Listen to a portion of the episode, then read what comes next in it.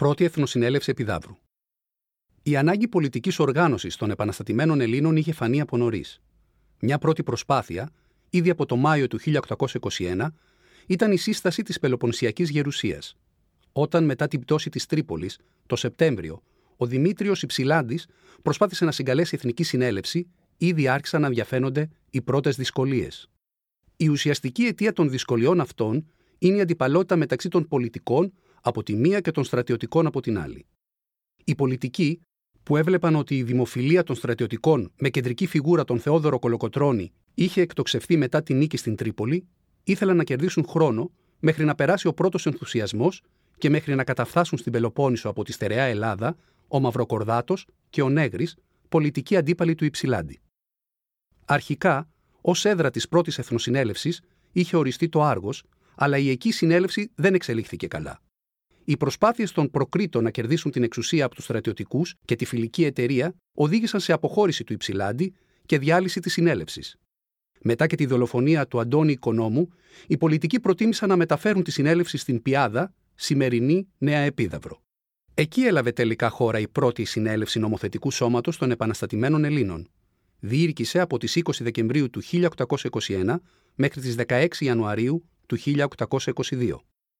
Πρόεδρος της Εθνοσυνέλευσης ορίστηκε ο Αλέξανδρος Μαυροκορδάτος. Συμμετείχαν 59 εκπρόσωποι που ήταν χωρισμένοι σε τέσσερις κλάσεις ανάλογα με την περιοχή από την οποία προέρχονταν. Την Πελοπόννησο, τη Στερεά Ελλάδα, που τότε χωριζόταν σε Ανατολική Χέρσο και Δυτική Χέρσο, και τα νησιά Ήδρα, Σπέτσες και Ψαρά. Οι αντιπρόσωποι ονομάζονταν παραστάτες και η κατατόπου εκλογή τους δεν έγινε με οργανωμένο τρόπο. Δεν είχε οριστεί συγκεκριμένος αριθμός παραστατών από κάθε επαρχία, ούτε και συγκεκριμένος τρόπος εκλογής τους. Ω αποτέλεσμα, οι παραστάτες από τη στερεά υπερτερούσαν αριθμητικά των υπολείπων. Πολλές από τις σημαντικότερες προσωπικότητες τη Επανάστασης συμμετείχαν στη συνέλευση, όπως ο Αλέξανδρος Μαυροκορδάτος, ο παλαιόν πατρόν Γερμανός, ο Δημήτριος Υψηλάντης, ο Παπαφλέσσα, ο Μανώλης Τομπάζη, ο Άνθιμος Γαζής και πολλοί άλλοι. Εξίσου σημαντικές όμως ήταν και οι απουσίες με χαρακτηριστικότερη την απουσία του Κολοκοτρώνη, γεγονός που τονίζει την αντιπαλότητα ανάμεσα στους πολιτικούς και τους κοτσαμπάσιδες από τη μία και τους στρατιωτικούς από την άλλη. Παρόλες τις απουσίες, το κλίμα ήταν κλίμα ενθουσιασμού.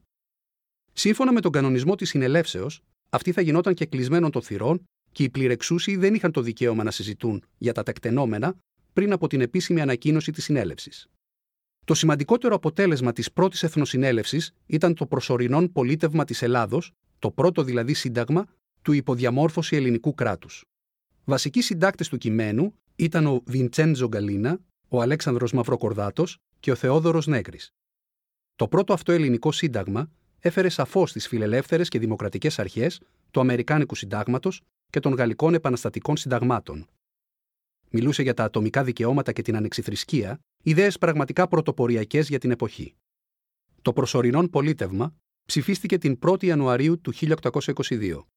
Στην πρώτη παράγραφο διακηρυσσόταν η επιθυμία των Ελλήνων για ανεξαρτησία και στη συνέχεια οριζόταν αναλυτικά ο τρόπος λειτουργίας του υποδιαμόρφωση κράτους.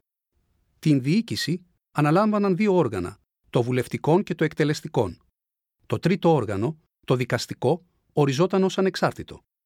Το εκτελεστικό είχε πέντε μέλη και πρόεδρο τον Αλέξανδρο Μαυροκορδάτο. Το βουλευτικό 70 μέλη και πρόεδρο τον Υψηλάντη, μια θέση χωρίς ουσιαστική εξουσία. Δυστυχώς, η πρώτη Εθνοσυνέλευση, παρά την σημασία της στην ίδρυση του ελληνικού κράτους και τις φιλελεύθερες ιδέες που εισήγαγε στο προσωρινό πολίτευμα, δεν κατόρθωσε να λειτουργήσει ενωτικά ώστε να λύσει την αδυναμία κεντρικού ελέγχου των επαναστατημένων περιοχών, ένα πρόβλημα που έμελε να ταλανίσει την Επανάσταση για τα επόμενα χρόνια με σχεδόν καταστροφικά αποτελέσματα. Στη Νέα Επίδαυρο μπορεί κανείς να επισκεφτεί τον Οικίσκο όπου έλαβε χώρα αυτό το ιστορικό γεγονός.